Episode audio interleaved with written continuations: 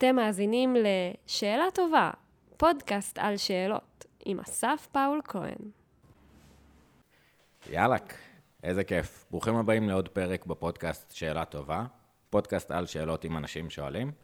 בעצם מסע, אה, מפגש בין אנשים ששואלים שאלות, לנסות להבין מה הם עושים, אה, איך הם שואלים שאלות בעבודה שלהם, מה מיוחד בדרך שבה שואלים שאלות, ואיך אפשר להסתכל על שאלות אולי מכיוון קצת אחר, ולהיות שואלים קצת יותר טובים בעצמנו. אז איזה כיף. לפני שנתחיל, כהרגלנו, אני מבקש ממך לבחור מספר בין 1 ל-85. נלך על 42. 42, משמעות החיים. כן. לא נשאיר רק את זה בשרירותיות.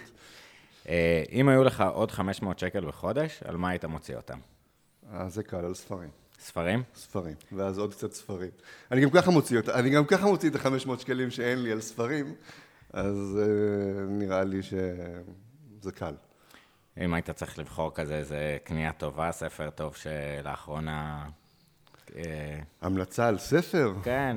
וואו. Uh, רוב הספרים שאני קורא הם ספרים שעוסקים בעולם המקצועי שלי. Mm-hmm. אז uh, בסוף, uh, אלה המקומות שלשם זה, זה ילך. Uh, יש לא מעט ספרים ב, באזורים האלה, אם אתה רוצה שם של, כן. של, של כותב אחד, אז ג'רמי מיירס, הוא חוקר בריטי שעוסק בקשר שבין... מרחבים לבין יכולת הכללה, והוא כותב הרבה מאוד על מרחבים שמאפשרים לאנשים מבוגרים לחיות בתוכם, מרחבים שמאפשרים לנשים לחיות בתוכם, אנשים עם מוגבלויות, והוא אה, הוציא ספר עם שותף שלו לא מזמן, אה, שנוגע לעיצוב המשרד במאה ה-21, וזה ספר שאני צריך לשים עליו את היד. מה, טירוף. אה, כאילו גם הקיפול בתוך הספר הזה, שאנחנו לא מתכננים את המרחבים מנקודות מבט אה, אה, שונות, והיה מחקר נורא מגניב אה, בכלל תכנון של אה, עיר בגובה ילדים. זאת אומרת, איך העיר נתפסת בגובה של ילד בן 4-5, כי הם לא, אין להם קול בשולחן מקבלי ההחלטות, ובסוף אנחנו רוצים להיות איתם אז גובה של גדרות, ואיפה זה נתפס שם, אבל בכלל, מגניב, תפוס את נקודת מבט של עוד אנשים. אדיר, לקחתי אז. ג'רמי מיירס, אדיר, נשים לינק. אמ, אני חושב שעכשיו אולי הייתי הולך יותר לכיוון אה, כזה גופני, הייתי עושה איזה חוג אה, ספורט כזה כלשהו, אה, יוגה, מסאז', קצת להשקיע חזרה בגוף, אם היה לי עוד 500 שקל בחודש, אולי... יהיה. אוקיי. נגיד. ואני אבחר 67. אז 67 זה וואי, אם היית יכול להגיד תודה לאחד ההורים שלך, אה, על מה זה היה ומה היית אומר? אה, שאלה... חתיכת שאלה, לבוקר, כן. אה, אז לאימא שלי, אדירה, אני חושב שגם על זה שהיא הייתה דמות כזאת חזקה, חכמה, חדה, לחיות כזה בסביבה הזאת של, גם לא רק בתפקיד האימא, אלא סופר מרשימה, עוצרת במוזיאון ישראל, פרויקטים בעולם, טירוף כזה, אז לחוות את זה דרכם, והשילוב של אה, תמיכה כזה שנותנת אה, מקום לסקרנות, לחגוג כזה את ההצלחות, להיות שם מאוד כזה, בשביל זה סקרנות, שותפה, אדירה. זה מה שהייתי, נראה לי, אומר. אימא. כפרה עליה, כן. אני. אה, אני חושב שהייתי מודה לשניהם. אמ, על אה, אהבה ללא תנאי. זאת אומרת, זה, זה, נשמע, זה נשמע אולי טריוויאלי לגבי הורים, זאת אומרת, זה מה שהיינו מצפים, לא? אבל uh, לדעת שתמיד יש מישהו שאפשר להתקשר אליו, לדעת שבשעה אחת בלילה יש תמיד מישהו שיבוא לאסוף אותך ולא ישאל שאלות. לדעת שתמיד יהיה אוכל על השולחן כשאתה מגיע, ולדעת שתמיד... דואגים לך, גם אם לא תמיד אומרים את זה וממללים את זה אה, במילים. בעצם לייצר איזה סוג של מרחב, אם תרצה, אה, של, אה, של המעטפת, שהיא בלתי אמצעית, אי אפשר ממש לתפוס אותה. כן, מטורף, זה באמת היכולת. לייצר מרחב מוגן של אהבה ללא תנאי, שהוא לא מובן מאליו, זה קשר ייחודי שיש לנו, שהחליפו חיתולים וסבלו אותנו בכל הזה, לתת להם נחת, נכון. איזה מטורף. הידיעה הזאת שיש לזה, ש, שאתה יודע מה הגבולות, שזה נותן לך מצד אחד איזושהי מידה של ביטחון, מכסה עליך, ומצד שני אה, זה נותן לך גם איזשהו סוג של מסגרת שבתוכה אתה יכול להתנהל.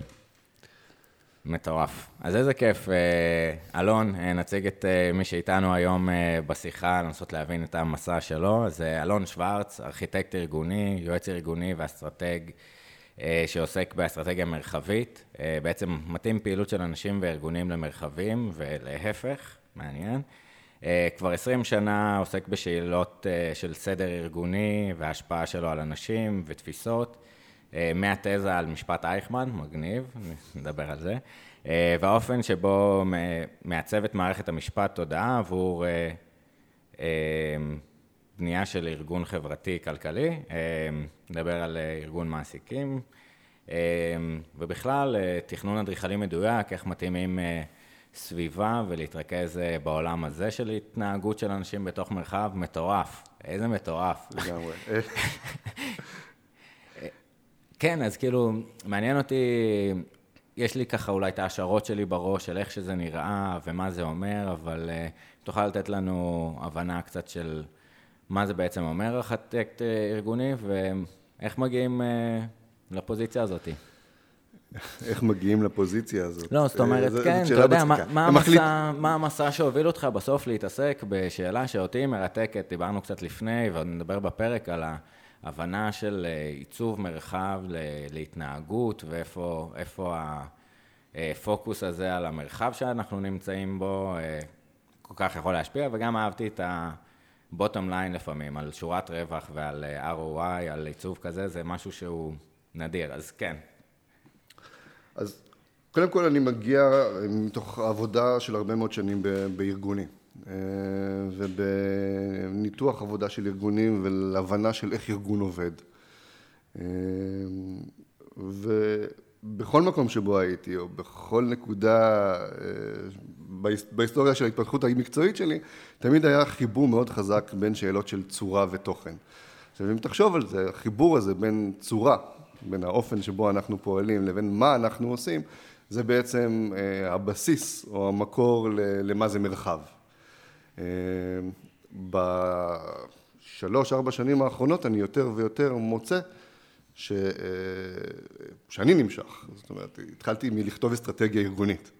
ולאט לאט התחלתי להכניס בתוך המסמך של אסטרטגיה ארגונית, התחלתי להכניס פרק שנקרא אסטרטגיה מרחבית. עכשיו, אסטרטגיה מרחבית זה מקצוע שקיים בעולם, אה, Workspace Strategist. אה, הוא פשוט לא כל כך קיים בישראל, אז לא כל כך, אז לא כל כך מכירים אותו.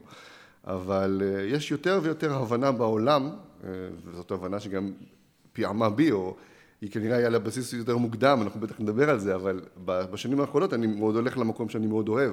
ללכת למקום של לבדוק איך המרחב הפיזי משפיע על איך אנשים עובדים בארגון.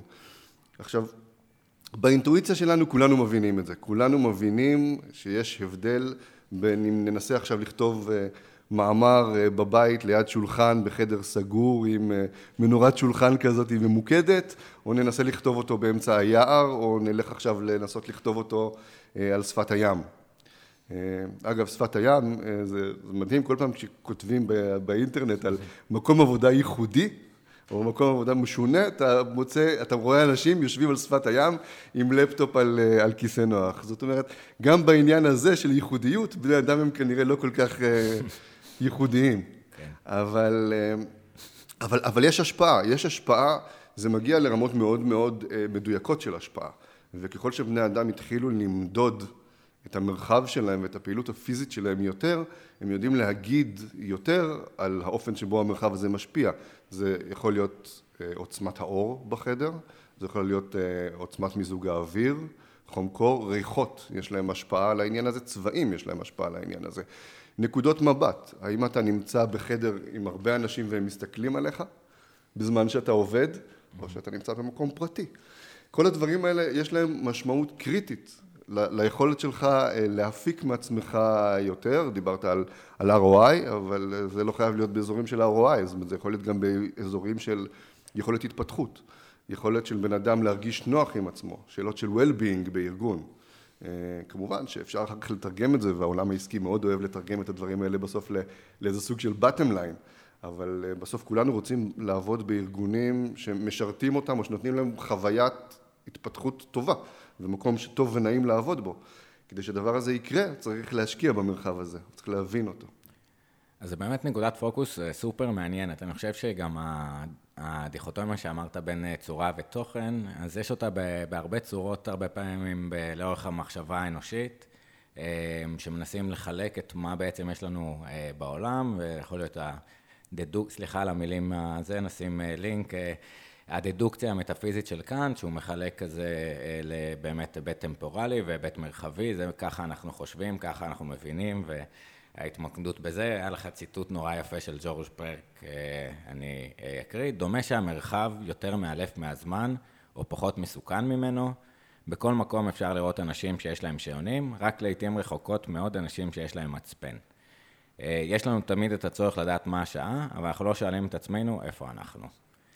בעניין, בעניין הזה ג'ורג' פרק הוא, הוא בעיניי, הוא, הוא, הוא כותב מטורף בהיבט הזה, זאת אומרת הוא תופס את, ה, את המרחב האנושי, והוא תופס את המרחב האנושי לא רק בהיבטים הפיזיים שלו, הוא תופס את המרחב האנושי גם בהיבטים המטאפיזיים שלו, מאוד מאוד יפה. זאת אומרת, זה יכול להיות מציטוט אה, מאוד פשוט של native אה, American, אה, כן? שאומר, אה, הנה ספינות באופק, מגלים אותנו, שזה היפוך מוחלט. של המרחב ושל התודעה באחד מהספרים שלו, או הבחירה שלו לשים בתחילת הספר שלו את, את המפה של הקפטן אה, מציידה סנרק. ציידה סנרק זה אה, יצירת נונסנס של לואיס קארול, mm-hmm. שמדברת על אה, מסע של כל מיני דמויות תימהוניות ומוזרות בריטיות מאוד, שהולכות לחפש איזה יצור ביזארי מוזר שנקרא סנרק, והם יוצאים למסע, ובאחד מהנאומים שלו, הקפטן מוציא מפת, מפת האוקיינוס, עכשיו, מפת האוקיינוס היא בעצם מפה שיש בה צפון, דרום, מזרח, מערב, אבל היא ריקה לגמרי. זאת אומרת, אם תדמיין את מפת האוקיינוס, אתה לא אתה לא רואה שם כלום.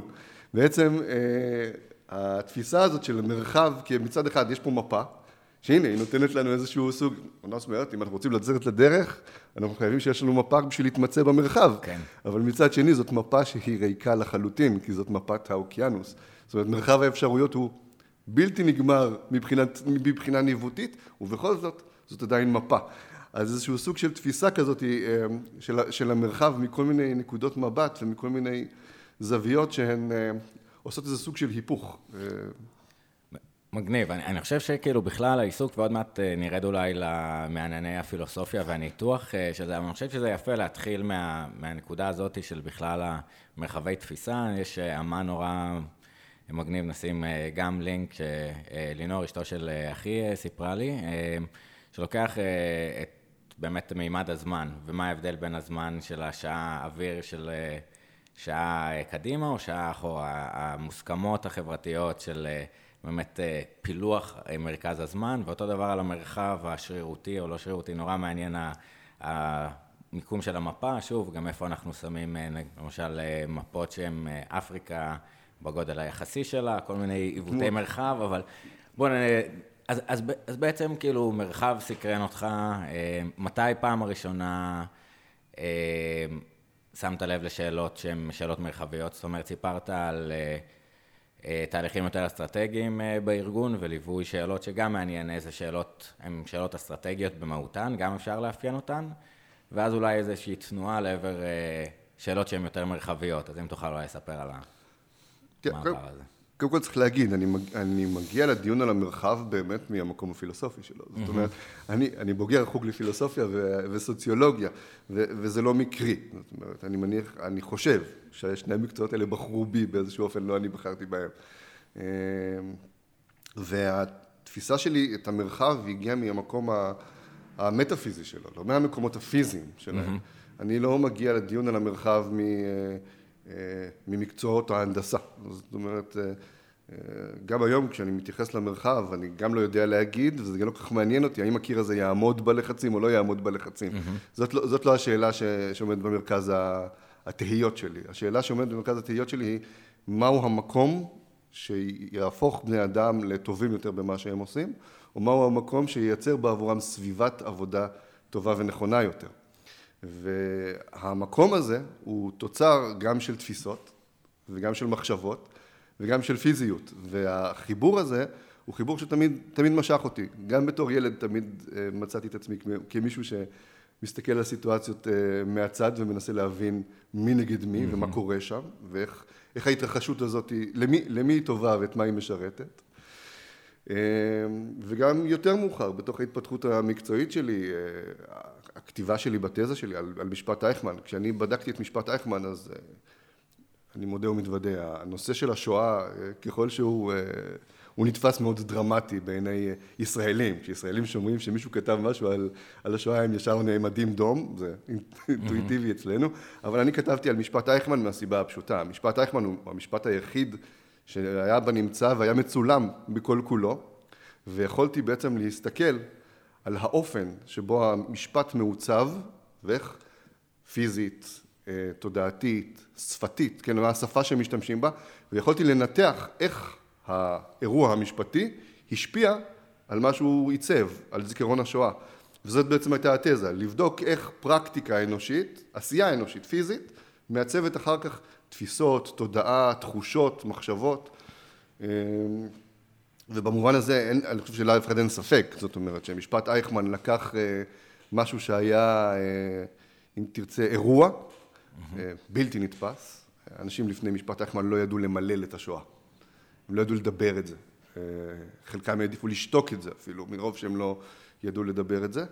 אה, ואחרי המשפט זה הופך להיות משהו שכל ילד שראה את השידור פתאום יודע, הפך להיות מומחה למשפט, אה, למש... לא למשפט, לשואה, הוא הבין את השואה. הוא הרגיש לפחות שעכשיו, עכשיו אני כבר מבין את זה, או עכשיו יש לי איזשהו קצה חוט שדרכו אני יכול לתפוס את הדבר הזה. אז בעצם בתוך המרחב של הבניית, אה, בניית אפילו הפרספקס, אז היו במרחב של החדר הזה שאלות של איפה אני מכניס את הבורג יותר טוב, למישהו אחד, אה, ואיפה ממקמים את המצלמות, אבל השאלות אה, המעניינות שאולי התקיימו שם, שחקרת בעצם, זה איך הסטינג הכולל יוכל לעצב את המסר ש, שבו נעביר את זיכרון השואה, באמת אירוע טרנספורמטיבי בחברה הישראלית. אה, מוציא את כל השלדים מהארון, את היכולת אה, לדבר, לתמלל את זה, הישג מטורף של המוסד, אה, להביא את אייכמן לפה, ובתוך זה השאלה של בעצם השימוש במרחב, תדייק לנו אולי ככה, מה, תראה, או כ... אולי ממצא ככה מעניין של משהו שהשפיע. קודם כל, האופן שבו בנו את זה, mm-hmm. זה המשפט לא, היה, לא התקיים בבית המשפט. Mm-hmm. המשפט התקיים באולם תיאטרון, תיאטרלי. וואו, מטורף. הוא, הוא התנהל בבית, בבנייני האומה, הוא נבנה במיוחד בשביל הדבר הזה. הוא, אה, זוויות הצילום כמובן אה, נבנו מראש, נחשבו מראש, הנאומים צוחצחו עד, ל, עד לרמת אה, המילה ובעצם מירב או שלל העדים שהובאו לשם נועדו כדי להביא כל מיני זוויות מבט שלא הייתה להם שום הצדקה משפטית. זאת אומרת, אין, לא, היה, לא היה באמת שום צורך אמיתי, מבחינה משפטית, אה, להביא לעדות את אה, ציוויה לובטקין או את אבא קובנר. לא כל שכן, לא היה צורך להביא את, אה, את קצטניק לתוך הדבר הזה. ותמיד כשאני מנסה להסביר לאנשים את, ה, את האופן שבו זה נבנה, אז אני באמת מתמקד בעדות של קצטניק, כי היא, כי היא נקודת שבר מהפכת. לאנשים שלא מכירים את המשפט, אז אני אסביר קצת מה, מה קרה שם. קצטניק עולה, עולה לעדות, והעדות שלו לא צולחת. Mm-hmm. הוא, הוא לא מצליח לעמוד בעומס הנפשי של, אה, של הגישה המשפטית. לעניין השואה. בעצם אנחנו, קצטניק הרי כל הזמן דיבר על פלנטה אחרת. כן, אחר כך הצטער על האמירה הזאת. והוא חי, והוא את הדבר, זאת אומרת, mm-hmm. קצטניק המשיך לחיות כל הזמן את הטראומה של השואה, גם בכתיבה שלו וגם בתוך החיים שלו. והוא עולה לדוכן המשפט, והוא מתחיל להישאל שאלות, הוא מתחיל לאבד את זה תוך כדי המפגש עם, ה, עם, עם התביעה. שואלים אותו שאלות, אגב, שאלות אוהדות, אפילו לא, שלא, כן. לא תוקפים אותו, אבל האופן הזה, שבו הוא צריך, הוא צריך עכשיו להכניס את תפיסת השואה שלו, את התחושות שלו, את הקושי שלו, אל תוך איזושהי מערכת מרחבית, בסדר? שיש לה גבולות מאוד ברורים, מערכת משפטית. שואלים אותך X, תענה על X, שואלים אותך על Y, תענה על Y. אתה לא יכול אה, מה שנקרא, להתחיל ולהרחיב שם ולספר סיפור, או לדבר תחושות. זה לא, זה לא רלוונטי למערכת הזאת. וכשהוא פוגש את המרחב הזה, הוא פשוט מאבד את זה, הוא מתמוטט, הוא מתמוטט על, על הבמה ומקבל התקף סמי אפילפטי, והעדות שלו פשוט נפסקת, הוא לא צולח. זאת אומרת, התפיסה הקצטניקית של השואה היא משהו בלתי נתפס, לא יכולה לעבור את השער של המרחב הזה, וזה בעצם מה שהמרחב הזה עושה, זאת אומרת, הוא לוקח ומסנן החוצה את ה... רעש של את תחושת המועקה, את הקושי הנוראי, את, ה, את הדממה, את מה שיש בין השורות. זה הופך את התחושה של הניצולים למשהו כתוב, למשהו ברור, למשהו שהוא עובדתי, למשהו שהוא בר התייחסות. משהו לא בר התייחסות לא יכול לעבור מצד אחד של המשפט כן. לצד השני של היציאה. ובמובן הזה, זה, זה, זה מה שמשפט אייכמן עושה לחברה הישראלית. הוא הופך את השואה למשהו שאפשר לתפוס אותו. עכשיו, אני לא נכנס לוויכוח למהו המוצר בצד השני, זאת אומרת, האם הוא טוב או רע, איך תופסים אותה, מה הוא ייצר שם, אבל הוא בוודאי ייצר משהו שהוא בר תפיסה. כן, יש את ה... אני חושב כזה, בכלל המערכת המספיק אה, גדולה, משומנת, שעובדת, שיכולה ללעוס התרחשות מסוימת, ולהעיר אותה, כן, בצדק אה, ולפי חוקים ולפי סעיפים. אה, בפריזמה שלה, אז יש משהו מקומם, וזה אולי הקונפליקט של קצטניק, של זה לא נופל רק תחת סעיפים והדברים שהיו שם והיכולת לתמלל, אבל היכולת לשים את זה באיזשהו זרקור מסוים, אולי נתן את המקום לנסות להעיר את זה מעולם התיאטרון ומעולם העדות, ו, אה, ו, ועולמות בכלל במרחב של, של לדבר עליו. נורא מעניין הקונפליקט הזה של אה, מה אתה יכול למסגר במילים, מה הרלוונטיות אגב לתשובות שלך, זאת אומרת, האם שואלים אותך משהו, זה השאלות הכי קשות אולי שנשאלו, כאילו, הקונפליקט הפנימי של בן אדם, אה, של קצטניק על שולחן העדים, מטורף. אז... אז ככה, בהסתכלות באמת על, אה, אה, אולי ממרחק קצת, אה, אמרת סוציולוגיה, פילוסופיה, על מרחב, מה השאלות העיקריות שמנחות אותך בהסתכלות על מרחב? השאלה שאני שואל את עצמי היא מה הוא בא לשרת. Mm-hmm. מהרגע שבני אדם התחילו לבנות את המרחבים שלהם, אני חושב שחזקה עליהם, על בני האדם, לשאול למה אני צריך את המרחב הזה. עכשיו, ברור שמרחב אה, ברמה הבסיסית שלו נותן לך הגנה, ונותן לך מקום להיות בו, ונותן לך... אה, יש, יש לו הרבה, המון דברים שהם ברמת התשתית, בסדר? נלך למאסלו, אז, אה, אז ברמה הבסיסית mm-hmm. ביותר, מרחבים עונים על, על צרכים של, של ביטחון ועל צרכים של הגנה ודברים מהסוג הזה. שזה, שזה ברור, אבל אם אנחנו מנסים לקחת את המרחב ולהעלות איתו בדרגות, אז אנחנו מתחילים לשאול איזה עוד דברים המרחב הזה יכול לשרת. עכשיו, מכיוון שבני אדם בונים את המרחב, ובני אדם שולטים במרחב, אז מרחבים יכולים לשרת כל מיני דברים. הם יכולים לשרת גישות, הם יכולים לשרת תפיסות, הם יכולים לשרת אה, רצונות תכליתיים, זאת אומרת, אה, מרחב של בית חולים, אה, שומה עליו שיגרום לאנשים להבריא. אה, מרחב בית ספרי, כדאי שהוא יעזור לתלמידים ללמוד. אה, מרחב של אה, משרד, כדאי שהוא ייצר יותר תקשורת ויותר אה, פריון. הבעיה היא שמעבר לאמירה שזה מה שהיינו רוצים, mm-hmm. יש מעט מאוד התעסקות בקשר הזה. עכשיו, למה יש מעט מאוד התעסקות בקשר הזה? זה, יש לזה כל מיני סיבות. אחד, הקושי למדוד. Mm-hmm. איך אני, איך אני יודע שבית ספר מסוים מאפשר למידה טובה יותר אה, לתלמידים? זאת שאלה שאם אני רוצה למדוד אותה, אז אני צריך לבדוק, אה, אחד, לשלוט בארטיפקטים אה, של המבנה עצמו, זאת אומרת, מה, מה המבנה עושה לי כבן אדם, זאת אומרת, אני נכנס למבנה, מהם הדברים שבמבנה משפיעים עליי. זאת שאלה אחת, והשאלה השנייה, איך אני מודד אותם, ואחר כך צריך לשאול מה הקשר בין כל הדברים האלה שהמבנה עושה לפעילות האנושית עצמה. זאת אומרת, אני רוצה לבדוק איך זה באמת עוזר לתלמידים ללמוד, אז אני רוצה לראות איך באמת, מהם המרכיבים שאני רוצה כדי לשפר למידה. אותו דבר במשרד, אני רוצה להגדיל את כמות התקשורת בין האנשים. איך, איך, מה במבנה משפיע על כמות התקשורת? מה במבנה משפיע על מידת הביטחון של העובדים? מה במבנה משפיע על מידת הערנות שלהם, על מידת הריכוז שלהם, מה במבנה אה, משפיע על היכולת שלהם להיות חדשניים. Mm-hmm. כל הדברים האלה אלה שאלות שאני שואל אותם. אה, לכאורה, אלה לא שאלות שאני הייתי צריך לשאול אותן, אלה שאלות שהן אמורות להיות בתוך הסל כישורים או בהבנה של הארכיטקטים. אה, אדריכלים היו אמורים בעצם לבנות מבנים בשביל, אה, בשביל לשרת אנשים. ובמובן הזה התנועה הארכיטקטונית לאורך, לאורך השנים, יש לא מעט התעסקות גם בשאלות האלה. הבעיה העיקרית, שכמו כל מוצר, אה, כשהוא מפנה את פניו לעבר השוק, הוא שואל את עצמו מהו הדבר שימכור בצורה הגבוהה ביותר, במינימום כן. השקעה.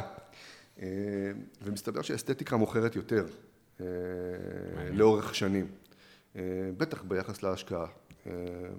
ארכיטקטים מושקעים מאוד בהיבטים האסתטיים של, של המבנים שהם בונים. וככל שהמבנה מתוחכם יותר, הוא מתוחכם יותר אסתטית. עכשיו, אין לי שום בעיה עם אסתטיקה, לאסתטיקה יש המון משמעויות, גם בהיבטים שאני דיברתי עליהם לפני שנייה. נכון. זאת אומרת, אה, מישהו אמר לי, אה, רגע, אבל אולי אני רוצה שהבניין יעשה וואו.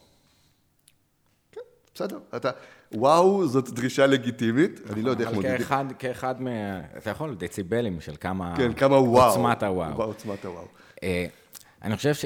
אתה יודע, החשיבה באמת על המרחב, ונגיד נתחיל בבתי חולים, אז הבחירה של הצבע הבית חולים שאנחנו מכירים, נעשתה אפילו מתוך חשיבה מחקרית ומה זה מייצר. אבולוציה של הזמן כבר, נקשר בצבע הזה חולי ובתי חולים, ואולי זה משיג הפוך, אבל אה, נגיד באמת בסינגפור, אה, עיצוב של בתי חולים בצורה קצת אה, יותר היברידית או עם הרבה צמחייה, ואז באמת אתה יכול למדוד... כמות אה, ימי אשפוז אחרי, אה, אה, אחרי ניתוח, כמות זיהומים, הבנה אפילו באמת של איך אתה מעצב את ה... שם את המקומות שבהם שוטפים ידיים, או בונה את הטקסים האלה של שטיפת ידיים לרופאים כמכלול נוסף בתוך עיצוב מרחב, מרחב עבודה בו. אז, אז מעניין, אתה יודע, גם בהקשר עכשיו של, של הקורונה, זאת אומרת, אה, אם אנחנו שמים את עצמנו בנקודת מבט קצת אה, היסטורית, ב... אני אשים שנייה את הטיימליין, אה, לפני המהפכה התעשייתית, בעצם עולם העבודה היה בעולם הבית. היית עובד ב... בעסק הקטן שלך, סנדלרות או הפחחות הקטנה, החקלאי, ובעצם פעם ראשונה היה לנו ניתוק במהפכה התעשייתית בין עולם הבית לעולם העבודה. נכון. אמ, תהליכים אה, לאט לאט אה, יצרו איזשהו בעיה של Work-Life Balance, זאת אומרת, היינו יכולים גם לעבוד מהבית ויש לך עומס, אבל אתה עדיין בתוך המשרד. פה פתאום הקורונה זרקה את כולם לעבודה מרחוק. אה, ועכשיו לאט לאט אנחנו נכנסים לעולמות של כניסה מחדש ושל מודלים היברידיים קצת. אז יש המון שאלות במרחב הזה של כניסה מחדש, של אה, ארגונים, ובעצם מהו ארגון, השאלות שאמרת שבהתחלה התעסקת בהן, ומה באמת הפונקציה של הקבוצת הנשים הזאת. אה, אז זה בעצם שובר פרדיגמות, disruption מטורף. אה, אינטל בנו משרדים מטורפים שם עכשיו, וויקס מתכננים לכמה שנים קדימה, קומפלקס ענקי של עבודה, מתוך נקודות הנחה שכולנו נעבוד במשרד. עכשיו, הקורונה ערערה את זה. אה, מה בתוך ככה המהלך של כניסה מחדש של ארגונים, אתה חושב שהן שאלות שמעניין אה, להבין אותן מחדש או לאתגר את התפיסות? קודם כל סחטיין על הדיוק במושגים. אה, מאוד אהבתי, כי הרבה אנשים אומרים עכשיו, או מדברים עכשיו על עבודה מהבית. Mm-hmm. אז לא, עבודה מהבית, אתה צודק, זה נכון לימי הביניים. בימי הביניים אנשים עבדו מהבית. כשהיה לך מאחורי הבית נפחייה, או היית סנדלר ועבדת מהבית. היום עובדים מכל מקום. Mm-hmm. העבודה היום הפכה להיות, החתך הוא מה שנקרא, אה, הוא בין עבודה מבוזרת, או בין עבודה דיגיטלית, אם תרצה, לעבודה פיזית, במרחב פיזי. בעצם נקודת השבר היא בעצם ההבנה שלנו שיש פה שני מרחבים שמתקיימים במקביל, המרחב הדיגיטלי והמרחב הפיזי. Mm-hmm. עכשיו, שים לב, המרחב הדיגיטלי יודע להתקיים גם בתוך המשרד. הרי זה, זה מה שעושים ברוב חברות הטכנולוגיה, הם בעצם עושים איזה סוג של הקבלה בין שני מרחבים. המרחב הפיזי, שזה המשרד שבו אתה יושב פיזית, הכיסא שלך, הפופים, השטיחים מקיר לקיר, הצבעוניות המתפרצת והמגלשה. אה, בחברה הטכנולוגית. מפלי הסקיטל זה שנופלים לך. בדיוק, בדיוק, אי אפשר בלי הרעש הזה, אה, ברז הבירה כמובן. אה, כל הקסם הזה, אבל כל הקסם הזה יושב איזשהו מרחב דיגיטלי, שהוא מרחב מקביל. מטורף. רואים אותו, הוא פרץ גם, ל, אתה יודע, למדיה, לקולנוע, וזה, אתה פתאום רואה אותה. המרחב הדיגיטלי תמיד מאופיין בבועות שקופצות על המסך עכשיו, נכון? יש את זה, זה פתאום התחיל, זה לא היה לפני, לא תמצא אותו בסרטים לפני אה, עשר שנים, את הבועיות האלה של תקשורת דיגיטלית בין אנשים, שגם בדרך כלל מהווה איזה סוג של סאבטקסט, נכון? זאת אומרת, זו תקשורת שהיא אחרת קצת. עכשיו, בעצם המשרד הפיזי אה, משמש לצרכים מסוימים, והמשרד הדיגיטלי משמש לצרכים אחרים. הצרכים האנושיים שלנו, כמו שהם מתבטאים בתוך המרחב הפיזי, הם צרכים של, אה, של קרבה, של חום, של מגע. הכי טוב, אם רוצים באמת להבין את הדבר הזה, זה ללכת למחקר בעיניי מדהים ופורץ דרך של, שיצא ממעבדת המדיה של MIT. אהלק. של פרופסור שעושה באמת דברים מדהימים. אה, הייתי, הייתי מוכן להיות אה, לא זבוב על הקיר במעבדה הזאת, אלא רימה על הקיר במעבדת המחקר של MIT, אה, אלכס פנטלנד. ובמעבדה הזאת הם מתחילים לייצר כל מיני חפצים לבישים שאמורים לדעת ולנתח התנהלות בין אישית, בין אנשים. והם מתחילים לנתח את מה קורה באינטראקציות קבוצתיות בין, בין בני אדם, והם עושים את זה לידי זה שהם המציאו איזה סוג של תג חכם, התג הזה יודע לנטר כל מיני דברים, בין השאר אה, מיקום, ויברציות, אה, קצב לב, איי אה, קונטקט, מפגש עיניים, חקיינות. אתה, אתה, אתה יודע שכששני אנשים נפגשים ומתחילים לחקות אחד את השני, זה מעיד על הסכמה. עוצמת קול, עוצמת קול, מתי הקול שלי עולה, מתי הוא יורד, איזה סוג של ויברציות יש בתוך הקול שלי ולנתח אותם. והם בעצם מגיעים לסט שהם קוראים לו honest signals. מה הוא אומר? בעצם הוא אומר, השפה האנושית שדרכה אנחנו מדברים, שהיא בעצם התוכן שאליו אנחנו על פי רוב מתייחסים בדיאלוג בינינו, שבינינו הרי זה מגוחך, כן? כי ברור לחלוטין שאת השיחה עכשיו בינינו לא היינו יכולים לייצר על ידי זה שהיינו כותבים את זה במכתב אחד לשני. משהו ב... בעובדה שאנחנו מתראים פיזית ורואים אחד את השני ומגיבים גם לתנועות הגוף ולמבע אחד של השני, יש, יש לזה משמעות מאוד גדולה וערך בתוך השיחה. אה, נתנצל בפני המאזינים שלא שומעים את זה, לא רואים את זה, סליחה. אה, והסימנים האלה, שהם קדם שפתיים, אם תרצה, הם התנהלות קופית, אם תרצה, כן. יכולים להעיד בצורה מאוד דרמטית על האופן שבו אנשים מתנהלים ואיך הם חושבים. זאת אומרת, כשהם הכניסו את התג החכם הזה ל speed dating, אה, בלי לדעת מה התוכן שנאמר, הם ביטלו את שאלת התוכן שעליה mm-hmm. דיברתי עכשיו, הם ידעו להגיד ב-90 אחוז מי יהיו האנשים שיחליפו מספר טלפון בסוף הערב.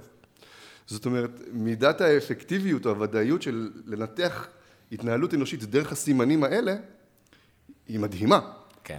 עכשיו, תחשוב מה הקשר בין ההתנהלות הזאת לבין מרחב דיגיטלי.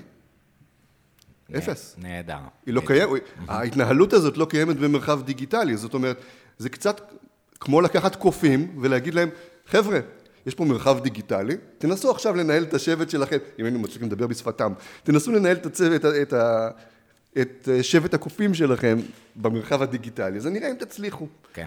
אני במיוחד אוהב את ההסתכלות אה, באמת גם בתיאוריית אה, סיגנלים והבנה של אה, קופים חכמים, שאנחנו יודעים שהרגשות שלנו והדברים היותר קדמוניים, בסוף חוויה אולי לא כל כך נעימה, אבל אנחנו בעלי חיים מתוחכמים, אז זה מגניב. ובתזה חקרתי מנהיגות כריזמטית, השפעה של אה, אה, מנהיגים כריזמטיים על אה, מונהגים וסינכרון פיזיולוגי, מוחי, וואו. רגשי, אבל באמת הנקודת הפשטה הזאת של, אוקיי, נשמע מאוד מפוצץ באמת, וואו, אמרתי לעצמי, אז אמרתי, רגע, שנייה, מה זה מנהיגות כריזמטית? אוקיי. מה זה מנהיגות? ובעצם ההבנה של השפעה של סוכן אחד על משך הפעילות, סוג הפעילות של קבוצה. אה, ואיך אתה מייצר את התהליך הזה של הסינכרון ברמת הסיגנלים. אה, אז, אז זה מרתק להבין את ה, בסוף את ההתנהלות האנושית סביב הדבר הזה, איך אני משדר את הפערי אינפורמציה בין פרטים שלא מכירים אחד את השני. אז אנחנו מכירים דברים יותר אה, גדולים, סיגנלים של אה, להרים ידיים ולהיות בכעס, אבל יש דברים גם יותר ניואנסים והרבה מידע שמתקבל. אה, וזה אנחנו רגילים בספירה המתוחכמת במרחב הפיזי, ויש חוקים אחרים, אוקיי. מה, ש... מה שחשוב להגיד זה שהמרחב הפיזי. קשור אליהם בצורה דרמטית. זאת אומרת, אם אני לא רואה אותך, אני לא יכול לייצר את זה. זאת אומרת, אם אני יושב עכשיו ליד שולחן, שהוא שולחן מלבני, רגיל, של חדר ישיבות. סטנדרטי, מי שיושב בקצה השולחן, בראש השולחן, רואה את כל האנשים שנמצאים בשולחן. מי שיושב באורחים, לעולם לא יראה את כל האנשים בשולחן. Mm-hmm. זאת אומרת, מי שנמצא באורחים הוא נכה מבחינת היכולת שלו לתפוס את החוויה של הפגישה במלואה, תמיד. ובהיבטים של שליטה, יש לזה משמעות קרדינלית. עכשיו, תהפוך את השולחן לשולחן עגול, אתה משנה משמעותית את היכולת של האנשים לתפוס איפה הם נמצאים. אנחנו תמיד מדברים על איפה יושבים המגניבים באוטובוס. כן. אז המגניבים יושבים באוטובוס. הספסל האחורי, יאללה. בספסל האחורי, אבל למה הם יושבים בספסל האחורי? רואים את הכל, שולטים, הם יושבים, ב... הם... הם יושבים במרחב השולט ביותר על האוטובוס. אף אחד לא מאיים על גבם בשום צורה, בשום נקודה, כי יכל להיות מרחב, זאת אומרת אם האוטובוס היה מעוצב נגיד... זה הכי רחוק מהמורג. בגבהים, רגע, עוד מעט נגיע למורג. אם הוא היה מעוצב בגבהים, אז יכול להיות שלא יודע, אמצע האוטובוס היה יותר גבוה מזה, ואז אולי, אבל לא, הם גם יושבים במקום שהגב שלהם מכוסה. אני תמיד אומר, אם אתם מכירים מישהו שבמשרד פרטי, סגור, בחדר, יושב עם הגב לדלת, אז, אז תדעו שיש לכם בעיה עם האיש הזה. זאת אומרת, בואו, הוא לא, משהו שם לא, לא תפור עד הסוף. כי אנשים רוצים לדעת, תמיד, מי, מי, הולך, לי, מי הולך להיכנס לחדר שלי. הם לא ישבו עם, עם, עם הגב לדלת, זה לא סביר. אלא אם כן תאלץ אותם. ואז חוויית העבודה שלהם תהיה באמת בעייתית. אז אמרנו, באוטובוס הם ישבו שם, המורה תשב במקום, בדיוק במקום שבו היא צריכה להיות. המקום השני באוטובוס, ששולט על כל המרחב, הוא קדימה, אבל הוא שולט על עוד דבר, על נתיב הנסיעה. זאת אומרת, הם ישבו בדיוק בקצוות, לא בגלל שהם מרוחקים ושהם באמת בקצוות האנושיים. המרחב הפיזי מגדיר פה בצורה יפה מאוד גם את האופן שבו האנשים חושבים. עכשיו, אם אתה במשרד החדש לא תיתן מקום לשלל הפעילויות האלו, לשלל האינטראקציות האנושיות האלה, אתה בעצם תאבד את היכולת של האינטראקציה האנושית לייצר פעילות שהיא פעילות רווחית, שהיא פעילות כן. של חדשנות, שהיא פעילות של פריון, שהיא פעילות של תקשורת. עכשיו, מכיוון שאנחנו יודעים היום לנטר את המשרד או לנטר את התוכניות, אה, את התכנון, אז אנחנו יודעים היום לייצר אפילו אה, פגישות ספונטניות. אנחנו יודעים לייצר מסדרון שאנשים בו ייפגשו באופן ספונטני. אז זה באמת אה, הרבה מהקסם, זאת אומרת, דיברנו קצת על סיגנלים, ויש סיגנלים שמתקיימים במרחב הדיגיטלי, והוא מאפשר את היתרונות שלו, וזה יותר נקי, אבל בסוף הקסם קורה ב water fountain talks האלה. אמ, ונורא מעניין, אני אתן גם דוגמה מאמא שלי, כפרה עליה, נראה את אה, אגף הנוער, אז אה, באיזשהו שלב, כשהיא נכנסה, היא לקחה לכל העובדים את הקומקומים. אה, ואת השולחנות הקטנות בחדר מורים של כל הזה, והחליפה בשולחן ענקי, פלטה, והקפה היה. כדי לייצר באמת את, ה, את המפגשים האלה וההיכרות, ושוב, בעוד אלף דברים אחרים, אבל היכולת הזאת היא להפגיש בין אנשים, אה, שיהיה להם את הזמן קפיטריה הזה, הוא, הוא קריטי.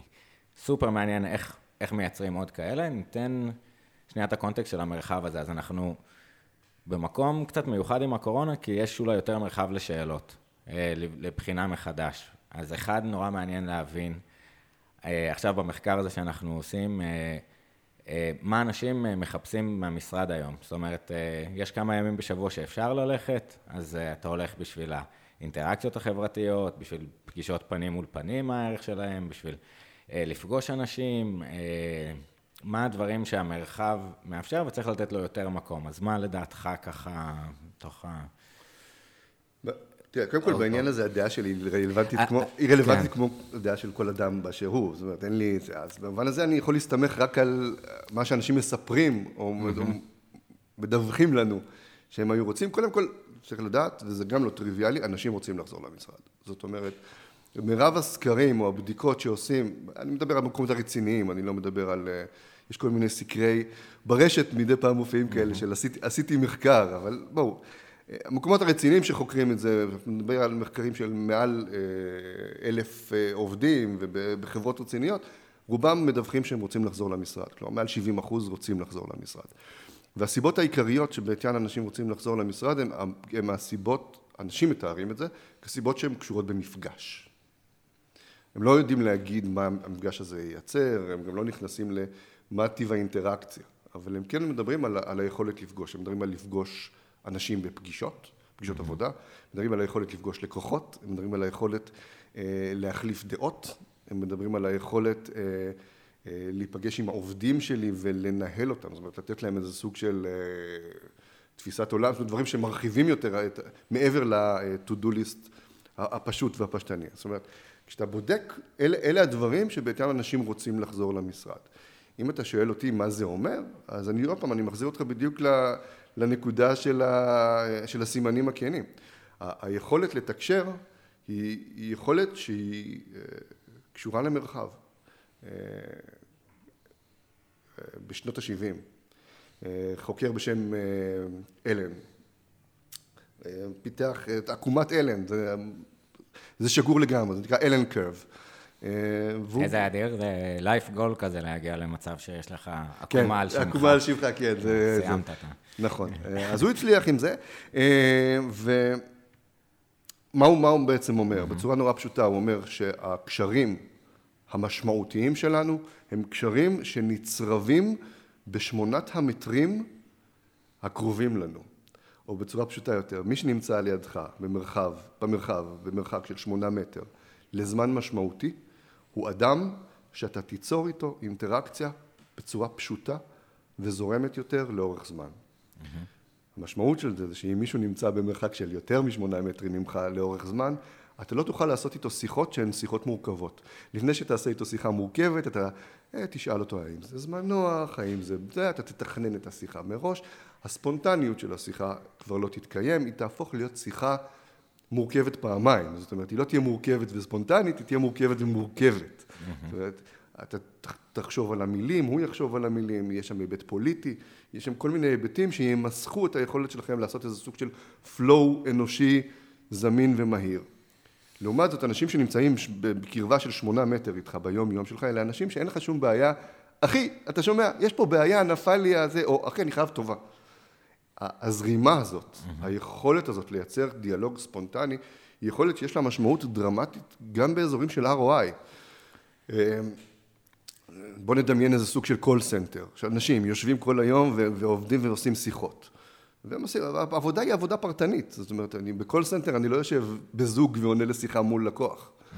אני, אני לבד מול הלקוח. אבל אם אין מקום שבו אני יכול להגיד, לא תאמינו מה היה בשיחה האחרונה. Mm-hmm. איזה מטורפת, איך היא שיגעה לי את השכל. אבל מה? איך יצאתי מזה? אמרתי לה ש-XYZ. ואז כולם בעצם למדו, למדו התפתחו. עכשיו, למה שהוא ישתף אותך בדבר הזה?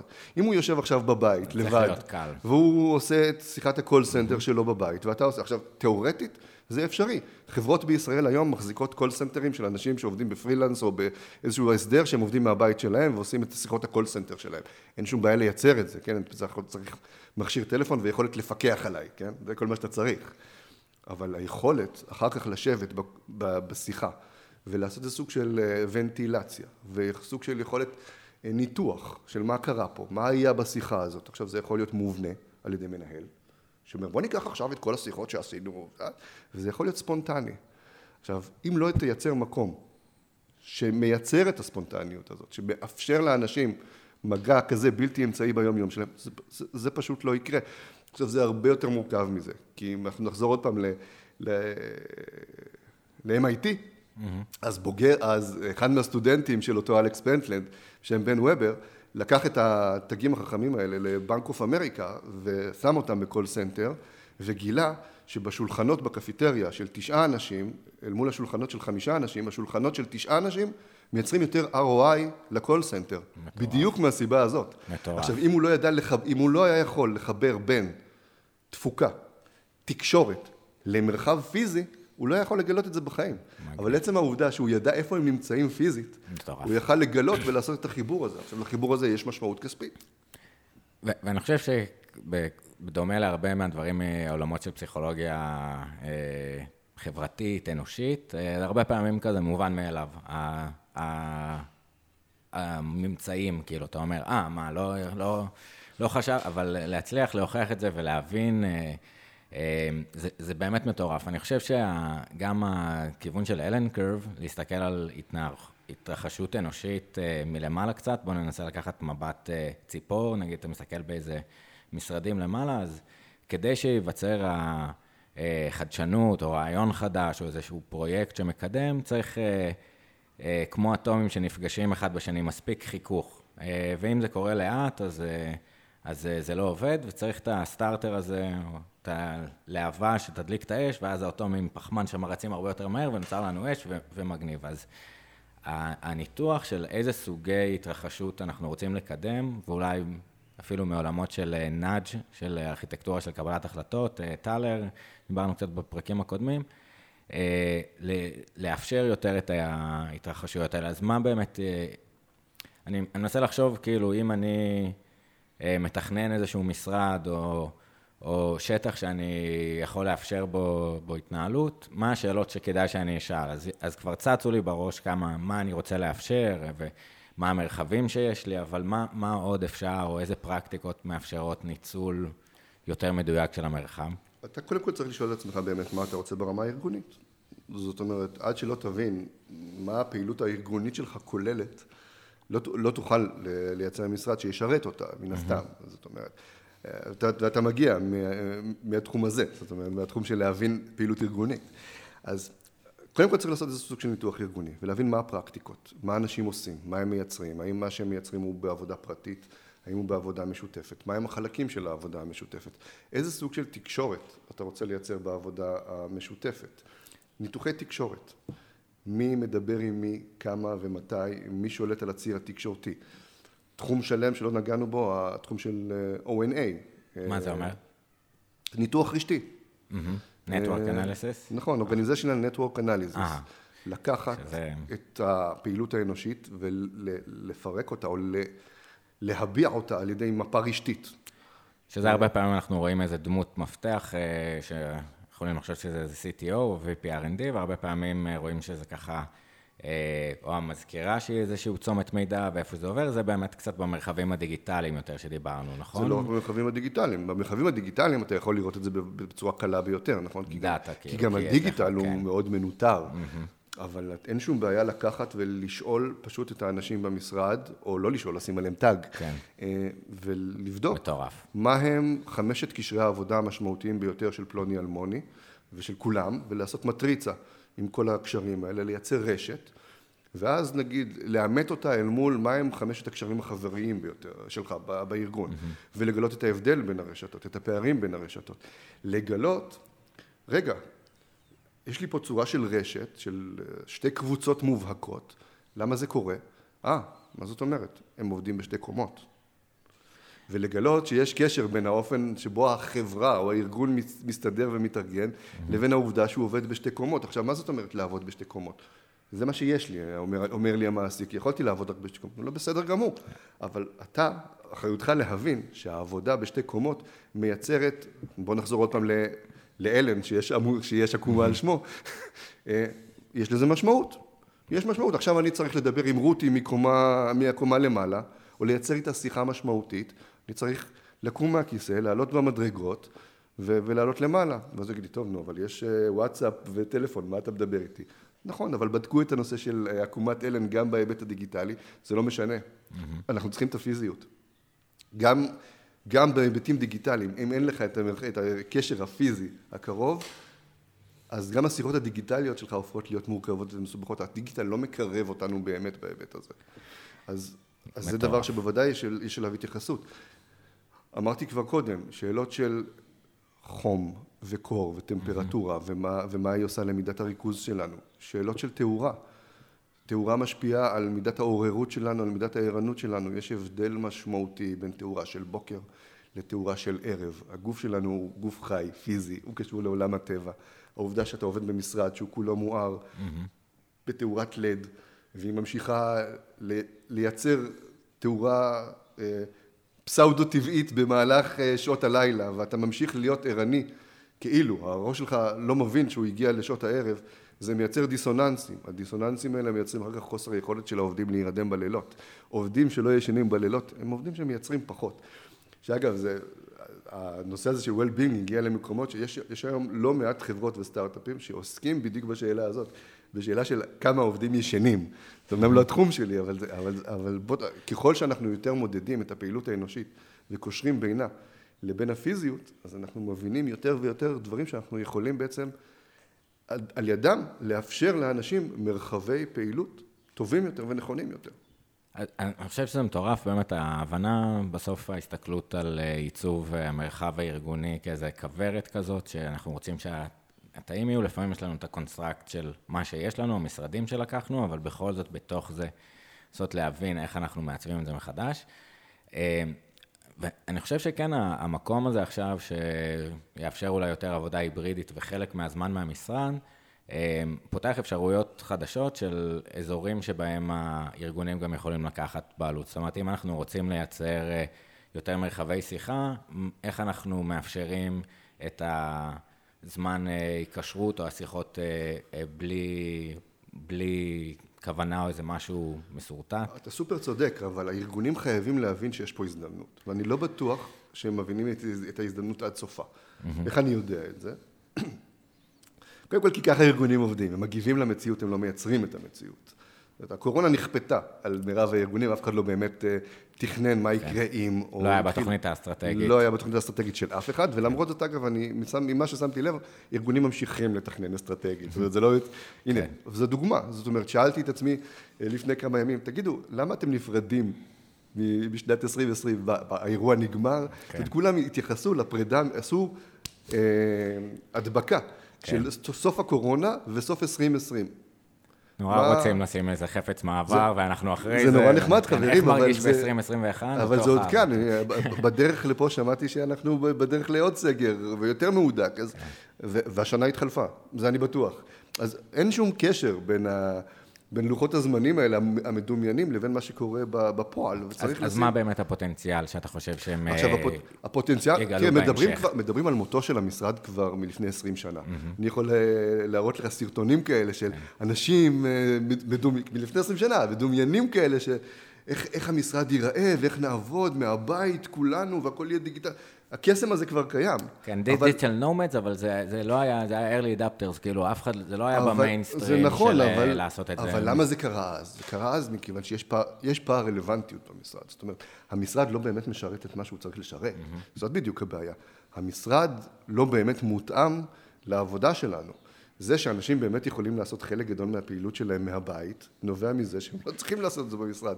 אנחנו באמת יכולים. זאת אומרת, הזמן הפנוי הזה שנוצר לנו בבית, או העובדה שאנחנו יכולים לעשות חלק מהעבודות בבית, ו- ואגב, לבית יש יתרונות, לא דיברנו על זה, אבל למשל, כולם יודעים להגיד שהפריון כן. מול מטלות מסוימות בבית עולה דרמטית. יכולת ללמוד לבד, יכולת לייצר בשקט את מה שאני רוצה לייצר כן. בבית בשקט. אז מצוין, בואו ננצל את זה, בואו נבנה. סיטואציה שבה אנחנו באמת עושים את חלוקת המטלות הזאת. ניתן לאנשים את האפשרות לעבוד בבית על הדברים שהם צריכים לעבוד בהם בבית, אבל בשביל זה אנחנו צריכים להבין מהן המטלות הספציפיות שלהן הבית מותאם. אנחנו צריכים לדאוג שהבית אכן יהיה מותאם. זאת אומרת, אם הבית כולל בתוכו שלושה ילדים קטנים מתחת לגיל שש, כלב ואישה שעובדת במקביל על, אה, לא יודע, שיעורים פרטיים במוזיקה, פחות. או, ש, או שהחברה דואגת לחללים פרטיים שהם סמי בית, כי אמרנו, העניין הוא לא עבודה מהבית, העניין הוא עבודה דיגיטלית. צריך לייצר לעובדים מרחבי עבודה דיגיטליים בריאים. Mm-hmm. שזה אפשר, אגב, אפשר לעשות את זה גם בתוך המשרד עצמו. ש, שזה אני חושב בדיוק, ה, ה, אני חושב שכמה דברים יפים שלקחתי, אחד זה שוב כחוט השני קצת ההפרדה בין אה, זמן ומרחב. אה, ולשאול לאורך השבוע מה המשימות שיכולות להיעשות בבית, באמת מדווחים על פריון יותר גבוה, על יצירתיות, יכולת ריכוז אה, מצד אחד, אה, שעות יותר ארוכות מצד שני של עבודה שנמשכת, אבל היכולת באמת לתת את המסגור של הימי בית, מה עושים, אל מול ימי משרד של מפגשים, יותר דברים חברתיים, או יותר ישיבות אסטרטגיות, יותר מפגשים, מה שצריך ב, בימים האלה, כשפתרון ש, צצים פתרונות גם פרה-קורונה, שזה נורא מעניין לראות מה בהסתכלות קדימה יתפוס, בין אם אה, מרחבים אה, של העירייה שעשו אה, בחוץ עם וי-פיי ואיזשהו שירות ל- ללקוח, בין בניינים גם היברידים כאלה של שטח עבודה משותף, משרדים משותפים בבניין. נכון. יש, יש, יש המון, כי בסוף אותו בן אדם עם הילדים עד גיל 6 לא היה מותאם לסיטואציה, אבל אולי נוכל להתאים... אה, קודם כל בעניין הזה יש המון, המון יוזמות והמון מגמות, בעניין הזה מחללי עבודה מקומיים, שכונתיים אם תרצה, אה, שזה גם עולה בקנה אחד עם כל הרעיון החדש של עירוניות, שגם הוא קיבל אה, משבר בהיבטים של קורונה, זאת אומרת, מה, עד כמה רחוק אני צריך ללכת מהבית בשביל לקבל את כל מה שאני צריך, אה, כל מיני יוזמות כמו של אה, ראשת העיר של, אה, של פריז, שמדברת על אה, 15 דקות מהבית, זאת אומרת שכל מרחב החיים שלי, אני אוכל לספק את כל צרכי החיים שלי ב-15 דקות אה, מכל בית ברחבי העיר, גם בהיבט של מרחב ציבורי, גם בהיבט של גן ציבורי, גם במובן של אה, בית מרקחת, בית ספר, קופת חולים וכל הדברים האלה שיהיו כולם בתוך המרחב שלי, שאני גם לא צריך לצאת ולנסוע אליהם. זאת אומרת, להפוך את העיר לא למרחב שנוסעים בו, אלא למרחב שחיים בו. אה, ופוגשים אנשים ובני אדם, ולא אה, סגורים בתוך אה, רכבים ומכוניות. כלומר, יש תנועה שלמה עכשיו שמדברת על מדרכות. איך מייצרים, איך מחזירים את המדרכה לחיים. תחשוב על זה, רוב, רוב התנועה שלנו בערים, למרות שאנחנו נמצאים כרגע בתל אביב, ובתל אביב אנשים דורסים אותך על המדרכה וגרים על המדרכות, אה, אבל ברוב המקומות אה, בעולם מדרכות הן כבר לא כל כך קיימות. זאת אומרת, אתה נוסע ממקום למקום או מתחת ל... אה, לפני השטח במטרו, או שאתה נוסע בתוך מכונית, מונית, אבל אתה לא נוסע בתוך, אתה לא הולך ב- כהולך רגל. שזה שוב מחזיר הרבה פעמים לשאלות של תכנון עיצובי וחשיבה עיצובית. מי הקולות במקבלי ההחלטה, אם זה הילדים שהולכים בפארק, אם זה אנשים עם אופניים, אה, יש את התנועה עכשיו של מסה קריטית שבעצם אומרת, אה, שימו לב, אנחנו רוצים יותר אופניים, תראו כמה אנשים, הנה... למי שייך המרחב? זאת שאלה, זאת שאלה דרמטית. מי שלח, כן. למי, ש... שאלה למי, למי הוא שייך ומי שולט עליו. עכשיו, אגב, בהיבטים של שליטה בכלל, אנחנו נמצאים באזורים מאוד אה, בעייתיים, אפשר לפתוח על זה עכשיו שיחה שלמה, כי כל האזור הדיגיטלי וכל האזור של אה, משרדים וירטואליים, לא דיברנו עליהם בכלל, אבל גם הם מרחבים. וגם הם מתחילים להתפתח עכשיו. אתה שואל אותי מה האפשרויות שהקורונה נותנת, אז הנושא של אה, virtual office, אה, הוא קיבל בוסט מטורף בהיבט הזה, למרות ששוב, אנחנו נמצאים בתקופת מעבר, אז אתה למשל מוצא שכל מי שעוסק בפיתוח של אה, מרחב וירטואלי של משרד, מייצר משרדים כאילו הם נמצאים במרחב פיזי. עדיין בפרדיגמה. זאת אומרת, כן, אתה רואה משרד אמיתי, כאילו אתה מגיע למשרד שלך, כשבעצם אין שם כוח כבידה, אין שם שום מגבלות אה, פיזיולוגיה, הפיזיקה לא נמצאת שם. זאת אומרת, אם הייתי, אם אני עכשיו אה, רוצה לעשות ישיבה של מערכת עיתון, למה שלא ננוע בין דפי העיתון?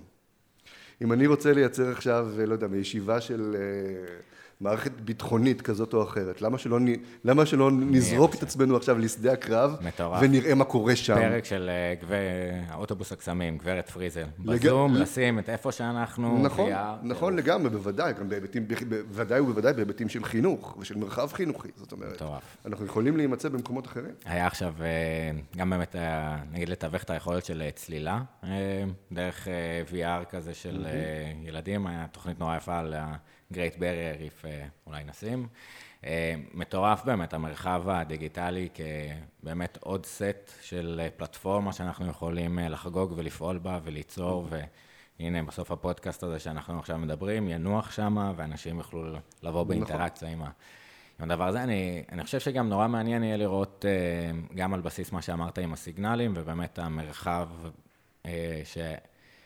שכבני אדם לפעמים קשה לנו לנוע בו, אנחנו לא מורגלים אליו אבולוציונית, אנחנו צריכים שיהיה לנו איזושהי אוריינות דיגיטלית, הבנה ב, uh, בסלק, בזה, איך זה עובד, פה, שם, uh, סטרדים של אה, אימיילים, ובאמת אחד הפרקים אה, אה, שהיה נורא מעניין עם אה, יואב רוזנברג, אה, המנכ"ל של מנט.איו, לתת איזשהו אה, כלי לנהל את הדיונים הדיגיטליים בצורה שהיא אה, גם משקפת אה, אה, גיוון והכללה, ולתת voicing לעוד דעות ותעדוף לפי התגובות של אנשים. זאת אומרת, אם אתה לא יכול אה, לקלוט את ההנהונים הקטנים ולתת את האישור של זה, לתת לזה סממנים אה, בדאטה כזה או אחר, אבל בכלל הכלים שיאפשרו לנו לנוע למרחב הזה, ש, שגם בסוף בין אנשים יש את החלוקה אה, של אנשים שאוהבים segmentators, זאת אומרת אוהבים שהעבודה במקום אחד והבית במקום אחר, mm-hmm. בין אנשים שאוהבים להיות זמינים כל הזמן ו- ומביאים את העבודה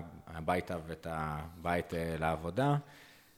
יאפשר אולי באמת יותר את ה-organizational fit, למצוא את המקום שמאפשר לך לנוע במרחב הזה. זה נכון, אבל אני חושב שפה, בהיבט הזה, זה מאוד קשור למה סוג העבודה. זאת אומרת, מה מכלול נכון. הכישורים שנדרשים לך בשביל לבצע את העבודה, וכישורים יושבים באופן מאוד מחובר למרחב. זאת אומרת, אם נחשוב למשל על קישור של סדר וארגון, מישהו שמאוד חשוב לו סדר וארגון, או הוא צריך סדר וארגון בתוך העבודה שלו, אני בטוח שאם אני אבקש ממך עכשיו לכתוב או לדמיין מהו המרחב שיעזור לו לעבוד נכון בסדר וארגון, למשל, לא תגיד לי open space. Mm-hmm. זאת אומרת, זה לא... ואז הדברים האלה הם באמת זה. והדבר השני, אני חושב שיש פה גם שאלה של טרנדים והרגלים. זאת אומרת, okay. כן. אנשים נוטים לעבוד איפה שהמחלקה שה... שלהם צריכה לעבוד, או איפה שהמנהל, אה, ברור, זה צריך להיות חדר אה, גדול עם נוף ועם... אה, אה, עם מרחב פנימי כזה, ויש את הפינה שבו אני יושב כמנהל, ויש את הפינה הקטנה שבה אני מקבל את האורחים הקצת פחות אה, רשמיים, נכון? זאת אומרת, זה, ככה נראה חדר של מנהל. מצד אחד. מצד שני, אף אחד לא שואל את עצמו איפה צריך להיות החדר הזה, זאת אומרת, האם הוא צריך להיות במקום הכי אה, שכיח בארגון, במרכז הארגון, או במקום שאף אחד לא מגיע אליו אף פעם. ואיכשהו תמיד החדרים היפים האלה הם תמיד בקצה, בקצה הרחוק, ואז המנהל, השת, ואז המנהל השתלטן מושך שערות כל היום, איך זה יכול להיות? אני לא יודע מה קורה פה, ואני לא מבין. ואז אתה אומרת, אני אמרתי לך לשבת בחדר הזה. תבחר איפה אתה יושב, ותראה, ותנתח את המרחב שלך ותייצר סיטואציה שבה אתה באמת מרגיש בנוח עם המקום שבו אתה נמצא בו. וואו, איזה מסע מטורף, אה, לנסות להבין ככה אה, ולהעיר את השאלות שמתקיימים במרחב, וקצת להתייחס לקונסטרקט הזה בנפרד, ולנסות להבין שמצע החיים מתנהל על גביו, והשאלות שלא מתקיימות בו, יותר צריכות להתקיים בו. אמ, לקראת שאנחנו נעטוף אה, לקראת הסוף, מעניין אותי לשאול, זו שאלה קצת פתוחה, ובעצם מהיותה יש בה איזשהו פלופ פנימי, אבל נתחיל בה ואולי נפרש okay. אותה. אמ, השימוש הרחב שעשית בשאלות בתחומים שונים, בין אם לקוחות ובארגונים ובליוויים אה, אה, כמנכ"ל, מה הכוח של שאלות, או מה הופך שאלה לשאלה טובה? אתה צודק לגבי מה שאמרת, זה בהחלט פתוח. Um, שאלה טובה. קודם כל אני חושב ששאלה טובה היא שאלה שאין עליה תשובה. באופן מוזר. Uh, אם הייתה עליה תשובה, אז היא לא הייתה שאלה טובה, נכון? Uh, השאלה מתי השמש זורחת היא לא שאלה כל כך טובה, כי כולם יודעים. אפשר לבדוק את זה, זה פשוט. אלא אם כן אתה יורד לשורש אה, ואתה אומר, היא זורחת תמיד, וכל מקום בשעה אחרת, מהו הזמן. ואז אתה הופך את, באמת את השאלה לשאלה כן. שהיא לא, שהתשובה אליה, היא פתאום הופכת להיות משהו שהוא לא ברור. היכולת של שאלה לשרוד הרבה פעמים, היא, כאילו, אם היא מקבלת תשובה, אז היא קומלת וקורסת לעצמה ומתאבנת בתור ידע, אולי באיזשהו מקום. סליחה, קפצתי. לא, לא, אבל אני חושב שגם במובן הזה, ששאלות צריכות להחזיר את ה... עכשיו אני הולך להיות, אה, עכשיו אני הולך להתפזר על כל השטח. אה, שאלות צריכות להחזיר את התנועה לעולם. זאת אומרת, הן צריכות לייצר איזה סוג של, אה, של דיאלוג, איזשהו סוג של פינג פונג, שיתחיל להדהד גם במוחם של האנשים וגם, ב, וגם במציאות. זאת אומרת, אחרת השאלה הזאת היא לא רלוונטית. היא הופכת להיות, כמו שאמרת, היא, היא, היא קמלה, היא מתאבנת, היא הופכת להיות זומבי. זה מבנה של שאלה חלול. אה, אבל כדי שהיא תמשיך אה, לחיות, היא צריכה כל הזמן לייצר איזה סוג של אה, דיאלוג שהוא נע גם בין האנשים לבין עצמם, ואת, אתה תגיד משהו, אני אגיד משהו, או פנימי, עוד פעם, ביני לבין עצמי, אבל היא צריכה להיות מחולל של משהו, כי אם היא, אם היא לא מצליחה להיות איזה סוג של דינמו, איזה סוג של משהו שהוא עם בעירה פנימית, אז היא כנראה שאלה פחות טובה, ויש, במובן הזה אתה יודע, יש כמה שאלות שהן שאלות אלמותיות, התחלנו מהמספר 42, כן? כן. זאת אומרת, אה, מהי, מש, מהי המשמעות של כל הקסם הזה? עכשיו אתה אומר, יכול להיות שזאת שאלה כבר כל כך אה, מאוסה, אבל זאת שאלה שבסוף היא נצחית, כי בסוף היא נשאלת בכל מיני נקודות בהיסטוריה על ידי כל מיני אנשים, והיא מצליחה לייצר בעבורם, גם ברמה האישית, כן, המסע האישי שלי, זאת אומרת, מה המשמעות האישית שלי, וגם כ, כמין, זאת אומרת, אנחנו גם את הדבר הזה שואלים, למה זה טוב כל הדבר הזה? מה, למה זה נועד? אז יש שאלות שבמובן הזה הן, אה, הן אלמותיות, זאת אומרת, האם העולם נמצא בתנועה אם תרצה, או אם העולם נמצא במנוחה, אלה שאלות שאין לנו אליהן שום תשובה מוחלטת. אה, במובן הזה, אגב, זאת, זאת החיבה והאהבה שלי לאזור של הפילוסופיה. כי הפילוסופיה יודעת לייצר שאלות שהן במובן הזה הן אלמותיות. זאת אומרת, הן עם מנוע בעירה, הן באות עם המנוע בעירה שלהן באופן אימננטי. Mm-hmm. מקצועות אחרים הם קצת פחות באזורים האלה, מקצועות הנדסיים למשל. אה, יש בעיה וצריך למצוא לה פתרון, בסדר? במקצועות ההנדסיים. וואנס מצאת פתרון, השאלה כבר אינה רלוונטית, אתה עסוק בפתרון כבר. כן. זאת אומרת, כי מתודה, השאלות הן קביים בשביל, אה, בשביל המהנדס. בשביל הפילוסוף, השאלות הן העניין. מטורף. ובמובן הזה אני, אני חושב שזאת שאלה טובה. זאת שאלה שמצליחה... ואגב, שאלה טובה היא גם שאלה שיש לה הרבה תשובות לאורך הזמן. כן. זאת אומרת, התשובות שלה גם מתפתחות. אני, אני מסכים, אני חושב שהיא שאלה טובה. אחד, אה, תכונה מסוימת שלה זה שהיכולת שלה לשרוד לאורך זמן, או הרלוונטיות שלה לאורך מקרים אה, נוספים, ו, וכן היכולת... אה, לייצר שונות בתשובות באיזשהו מקום, והדיאלוג, אני חושב שהיה באמת הדיאלוג בין ה... אה, שאלת גוף ונפש, שאלה טובה, כן? והתשובה של דקארט, או התשובה של שפינוזה, או התשובות, אה, כן, אה, לא משנה, לייבניץ, טירוף, כאילו, כל אחד עם התשובה שלו, ואתה אומר, אוקיי, אני מסכים איתו, אה, אני מסכים איתו. לא משנה, השאלה היא טובה, ואני אנסה למסגר את זה על דברים אחרים. אני חושב ש...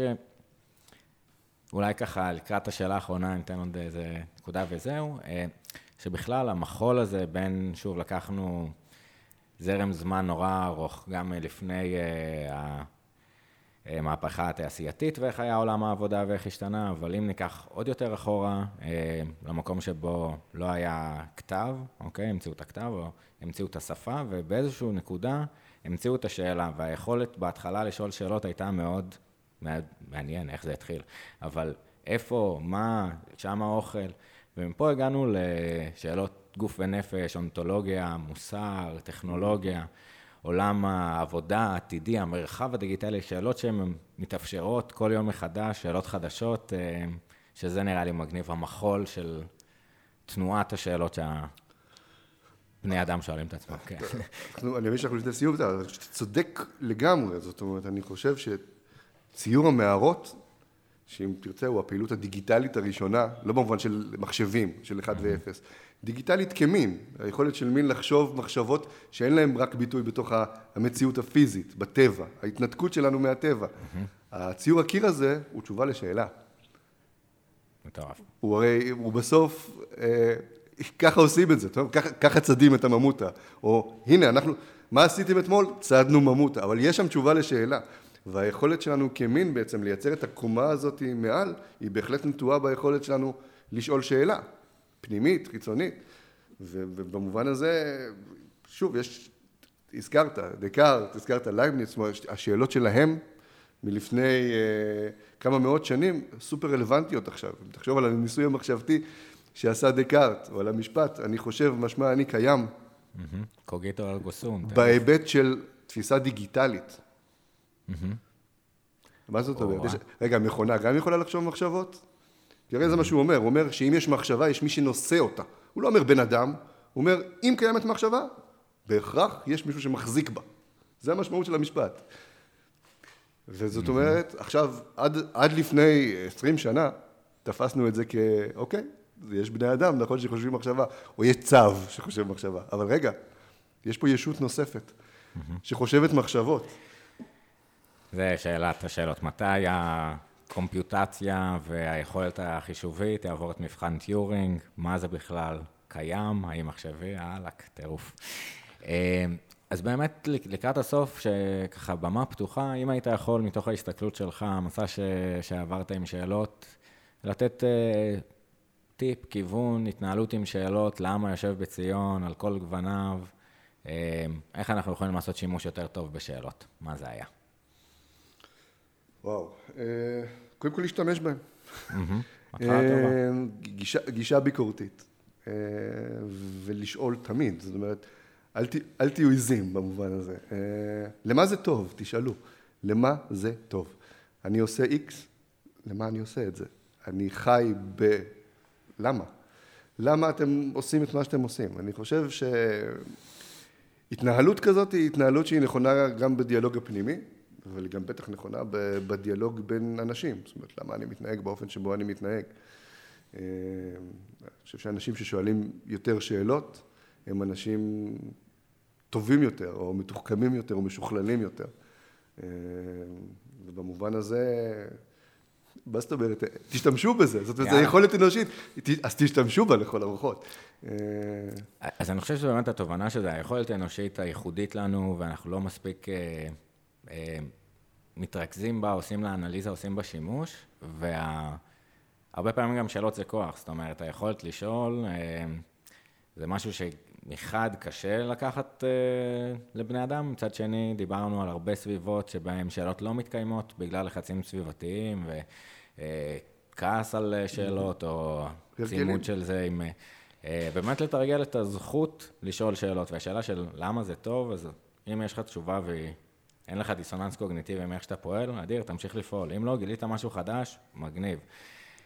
איזה כיף, אני ממש תודה על הצלילה לשיחה מטורפת על שאלות על הבוקר. תודה על ההזדמנות, היה לי ממש כיף גם. אה, אז אה, כן, מוזמנים לפודקאסט אה, חדר בפייסבוק, אה, פודקאסט שאלה טובה עם אסף פאול כהן, נפרסם שם ככה את הפרקים ודיונים על הפרקים, הזדמנות לשאול שאלות את האורחים. ובנוסף, אה, 85 שאלות שפתחנו איתן, אה, 85 שאלות אוניברסליות, פתוחות, משמעותיות, פשוט לשיחה בין בני אדם, וזה היה נורא מעניין בשיחה הזאת, לנסות להבין איזה שאלות מתקיימות במרחבים ומה מאפשר שאלת שאלות, קצת כזה שאלות בקופסה שאפשר לקחת לכל מקום, לים, במשרד, בבית, ולנסות להבין ולהפיץ שאלות של בדיוק התקשורת הדיאלוגית הזאת, להסתקרן בבן אדם השני. איזה כיף, המון המון תודה. תודה יאללה, לך. נתראה בפרק הבא, חבר'ה. ביי ביי.